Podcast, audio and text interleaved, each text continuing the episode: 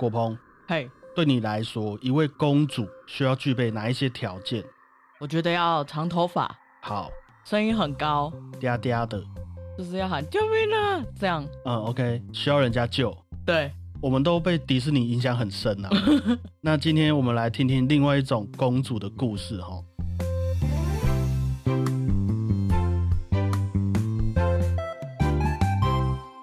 大家好，我是主播 Blue Tom。大家好，我是果鹏。之前的小胖所属和各位分享了普契尼的歌剧《托斯卡》，还有《蝴蝶夫人》。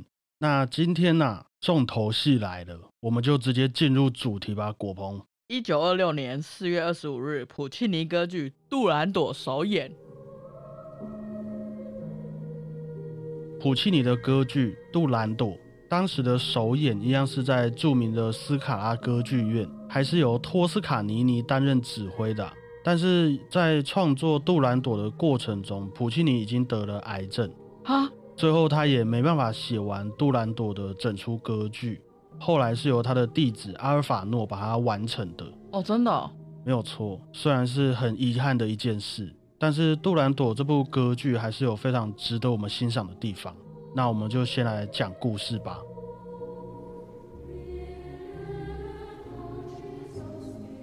我们的故事开始在中国的元朝，在辉煌壮丽的皇宫前面的一个大广场，所有人都聚集在这里，因为我们皇宫里面的大臣准备要宣布一件事情。大臣说：“各位想要娶美丽的杜兰朵公主为妻的王子们，你们必须先猜对杜兰朵公主出的三道谜题。那你三道题目都答对的话，你就能娶公主为妻。”但是你们只要答错一题，你就会马上被拖出去斩了哦。就像这一位波斯来的王子啊，就是因为没有答对谜题，现在呢已经被拖出去等待斩首了。请各位一定要三思而后行呐！直接下马威哦，下马威啊！于是大家就开始起哄啊，要赶快去看热闹嘛。我们亚洲人最喜欢看热闹，就在那边挤来挤去。不过就在这个群众当中，有一位贵族阿贝。因为实在是太挤了，他就被推倒在了地上。他身旁的侍女啊，也赶快向大家求救。这个时候，有一位年轻人就跑上前来扶起了这位贵族阿贝，并且他也认出了那位阿贝，就跟他说：“爸，你还记得我吗？” 这位贵族阿贝其实是一位流亡中的国王，他叫做帖木儿，而那位扶他起来的年轻人。是帖木儿之前因为战乱逃亡而失散多年的儿子卡拉富王子。总之，他们两个人都因为跑过来看热闹，无意之间就父子重逢了啊！也太不小心了吧！就是一个缘分的感觉。父子重逢当然是一件很开心的事。不过这几年因为战乱逃亡的关系，卡拉富王子也很担心他老爸帖木儿的身体，所以卡拉富也很感激的。向他老爸旁边的那位侍女柳儿道谢，谢谢你一直照顾我老爸，让我老爸到现在身体还能够撑得下去。毕竟逃亡很累嘛。不过是什么样的原因愿意让你这样子跟着我老爸逃亡呢？侍女柳儿就告诉卡拉夫说啊，因为很久很久以前在宫殿里面，你曾经对着我微笑，从那之后我就喜欢上你了，当然也会照顾好你的爸爸。后面那两句柳儿想要告白的话还没有说出口，大家又突然开始起哄了。压着波斯王子的行刑队伍已经开始进场了啊！卡拉夫原本也和在场的所有人一样，都觉得杜兰朵公主啊怎么那么过分？那位波斯王子那么帅，啊人家答错题目就要人家的命，这样太超过了嘛！也有许多人都希望公主能够释放他，但是当杜兰朵公主从远方慢慢的出现。配上民谣《茉莉花》的音乐的时候，大家就都没有问题了。因为杜兰朵公主实在是太漂亮了。卡拉夫一看到杜兰朵，哇，我梦中的仙女下凡了啊！直接疯狂的爱上了杜兰朵。大家也一起向杜兰朵膜拜。天哪，这群人真的是……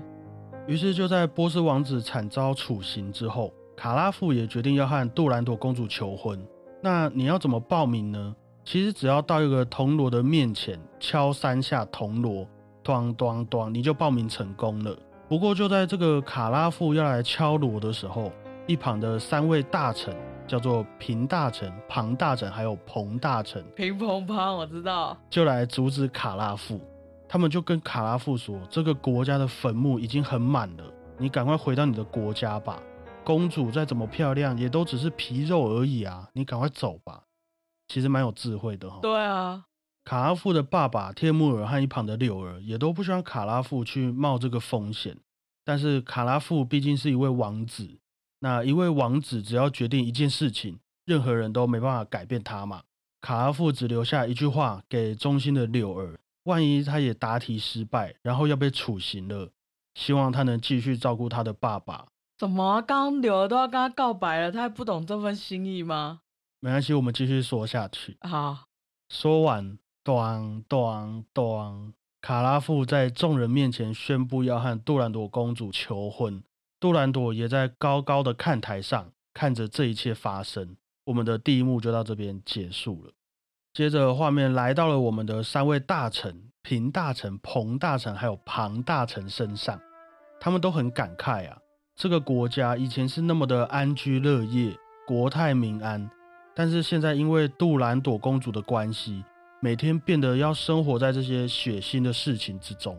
平大臣也不禁想起了他老家旁边的湖，还有一旁的竹林；彭大臣也想起了他家乡的果园。庞大臣则是想到了他以前的花园，还不如我们就一起归隐山林吧。不过就在这个时候，宫殿里面的音乐响起了，平大臣、彭大臣还有庞大臣又得去准备接下来的仪式，因为杜兰朵公主的爸爸阿尔顿国王已经坐在王位上，准备开始举行卡拉夫王子的猜谜仪式了。在举行仪式之前，阿尔顿国王也再三劝卡拉夫回头，但是卡拉夫还是不肯。看着这个场景啊，杜兰朵公主也缓缓开口和大家解释为什么她要这么做的原因了。其实，杜兰朵公主有一位很美丽的太后祖先，在很久以前，那位太后把国家治理得很棒，大家也都过着快快乐乐的生活。但是有一天，来了一位异国的王子。就这样诱拐、侵犯了那一位太后，还让太后失去了性命，最后含怨而去。所以为了复仇，杜兰朵长大之后就决定设下这三道谜题，让每一位异国的王子，每一位想要试着征服杜兰朵的外国人，也都会在杜兰朵公主的手上命丧黄泉，是这么一个原因啊。亚洲人不行。本国人说不定就可以啦，可是目前没有看到本国的报名参加的人，哦，可以吗？可以。那杜兰朵说完，转头就问卡拉夫：“你听完我的这些理由之后，你还要做这个决定吗？谜题有三个，但是人一辈子也只能死一次哦。”卡拉夫说：“Yes，我还是要做这个决定。谜题有三个，但是人一辈子也只能活一次。”哦，好，随便你要怎么刷嘴皮子都没有关系。这位陌生人，请你准备好，我要来出第一道谜题了。请问，什么东西在黑夜中会显现它的光芒，但是却在黎明到来的时候消失？不过，它仍然会重生在下一个夜晚。月亮。哦，你猜月亮是不是？嗯。好，你已经损失一条命了。那是什么？卡拉夫想了一下，重生，重生。啊，没有错啊，他给出的答案是希望。你觉得我月亮有错吗？比较没有美感，不过有道理吧？有道理，有道理。我相信没有人猜得出来，只有那个卡拉夫吧。我是写那么多主角，然后又猜错又猜错，我这样故事要什么时候讲下去？哦，我当然是写出那个猜对的故事啊。OK，这样合理吧？合理。好，所以正确答案啊，杜兰朵也很惊讶，接着就马上出了第二道谜题：什么东西？像火一样滚烫，像太阳一样火红，但是它又不是火焰。心心，有一点接近哦。哦，你这个可能只是被抓去关的程度而已。这一题就有点难，大家也都很怕卡拉夫就止步于此要去了。不过卡拉夫想了一下，我知道了，杜兰朵，当你注视着我的时候，它就已经在我的体内澎湃不已了。答案就是这热情又澎湃的血。杜兰朵公主听完就更震惊了啊！大家也都因为卡拉夫王子答对了前面两道题目，开始在那边稀稀疏疏，就好像有人准备要拿大奖的那种感觉。那接着就是第三道，也是最后一道题目了。杜兰朵说：“什么东西冷的跟冰一样，但是它却可以点燃你，又白净又黑暗的一个东西是什么？怎么样？不会了吧？是不是要准备醒醒了啊？”卡拉夫王子走了几步，非常有自信的说：“哈哈，公主啊，你已经给了我奖赏了，感谢你啊！因为答案就是你呀，杜兰朵。” 我觉得台下的其他参赛者或者其他人没有匪夷所思吗？没有在那边哇，他出那什么题目这样？我觉得大家应该还是以尊重为主，毕竟这是杜兰朵要给他未婚夫的一些门槛嘛，所以他说了算嘛。他说了算。那答题结束，我们的民谣《茉莉花》也很大声的响了起来，在场的所有人当然也都为卡拉夫欢呼庆祝，因为他答对了三道谜题。准备要迎娶杜兰朵公主了嘛？杜兰朵当然也很傻眼啊，他也赶快跪在他老爸面前，希望阿尔顿国王不要把她嫁出去。但是这个门槛毕竟是杜兰朵自己设下来的，你说话也要算话嘛。啊！不过就在这个时候，王子也向杜兰朵提出了一道谜题：这样吧，你毕竟还不知道我的名字，如果在明天的日出之前你能说出我的名字的话。你就有权利可以对我行刑，你只要知道我的名字，我的性命就会在你手上。这是什么出题啊？杜兰朵答应了。时间也慢慢的来到了夜晚，第二幕就在这边结束了。王子就是有一点想要给杜兰朵一个机会的感觉，有一点像是一种救赎，一个给你转变的机会啦。公主不需要啊，公主需要啊，因为她并不想要嫁给王子啊。对不对？那王子也要去解决这件事情嘛，所以王子也给这个好胜，然后又自尊心强的公主出了一道谜题，给她一点台阶。待会你就知道了。好。过没多久啊，远方传来了一阵阵大臣们正在传令的声音。杜兰朵公主下令：今晚，我想来点。今晚所有人都不能给我睡觉。如果在天亮之前还没有查到那位王子的名字的话，全城的人也都要被处刑。所以今晚大家就必须要找到那位王子的名字，必须要和杜兰朵公主一起彻夜未眠。哦，所以公主彻夜未眠就是这个由来哦，就是在这边唱的啦。我故意把它写进去的。哦，我的一个小巧思。好酷哦！我不知道，我不知道，我以为是那种爱情的。这边就是王子给公主出了这道谜题之后，他自己觉得，哎，公主一定不知道我的名字，她一定彻夜未眠，他就自己这样唱了一首歌。哦，哦，哇哦！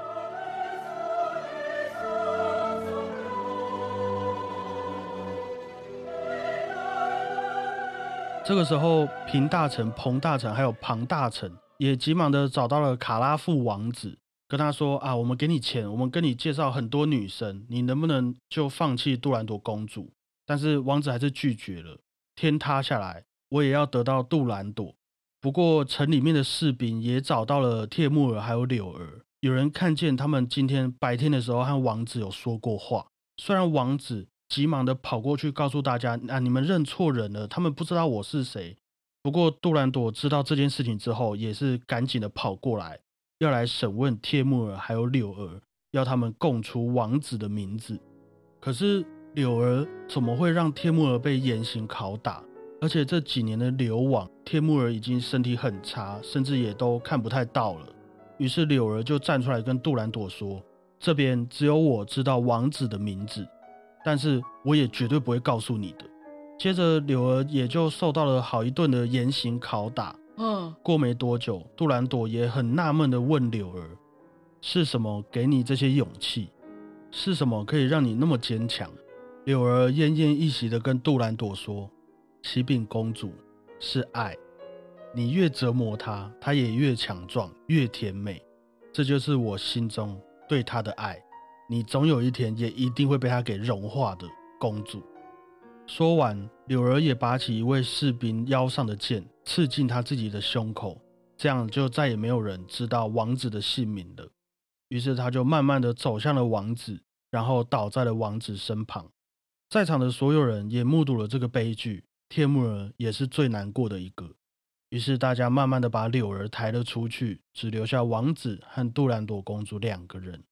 卡拉夫王子很生气的质问杜兰朵啊，这种悲剧到底还要发生几次你才会满意吗？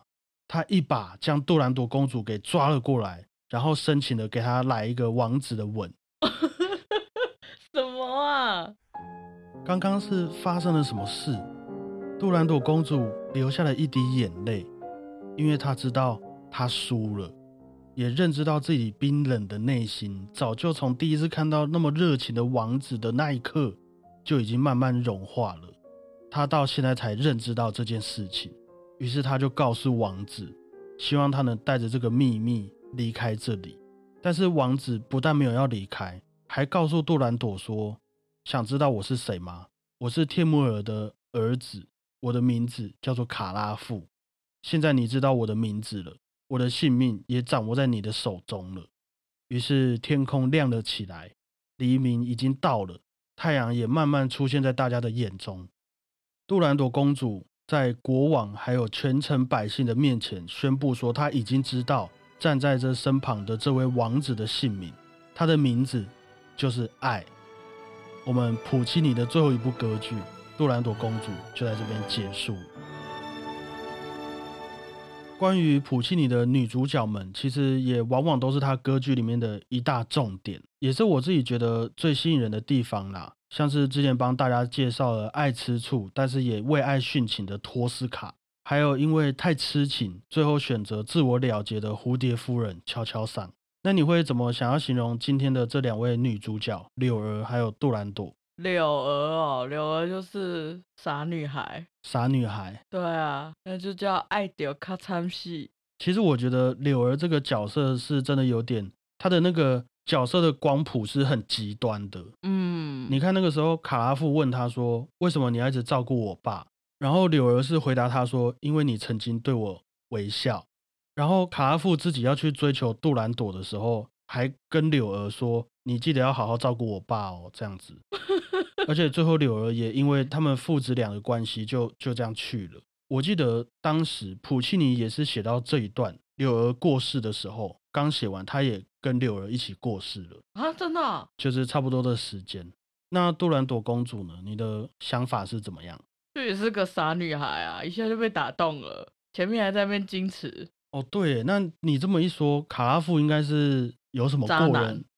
他哪里渣？他也是一直追求杜兰朵啊！啊，他你看他对柳儿那样，柳儿照顾他爸，哎，还不出卖他。不是啊，人家喜欢他，他又不一定要喜欢人家。也是啊。对啊，大家都喜欢那种追不到的。哦，对。我自己啦，觉得杜兰朵公主，我是纯粹觉得她其实还算是很聪明的一个人。虽然刚刚说的故事里面，她没有多大的一些，譬如说感情戏份啊，没有像柳儿这样子，大部分时间她都在生气。不过，其实我们在看整出歌剧的时候，杜兰朵公主也是有很多她自己内心挣扎的一些戏份在了。但我觉得，以一位她自己是想要复仇的嘛，有一个复仇的原因，但是最后又不小心爱上人家的一位公主来说，最后面她告诉大家说：“哦，她的名字是爱。”我自己是觉得这个转折还算是蛮聪明的。对啊，因为她答错了人家的名字嘛，她就没办法。对他怎么样？但是同时，他也告诉了大家说，为什么我要答错的这个原因，就是因为爱这样子。这个结局其实蛮合理的啦。我是觉得还蛮有台阶下的啦，蛮高招的。对，不管是说复仇的部分，一开始自尊心那么强，或是关于爱情的这个部分。哦，这边是普契尼写的吗？这边是他的徒弟写的。不过普契尼也有留下很多的手稿啦，就是他对于之后的一些规划。哦，就譬如说，哦，这个男女主角一定要有二重唱啊，或是柳儿一定要过世啊，他有一些规划这样子。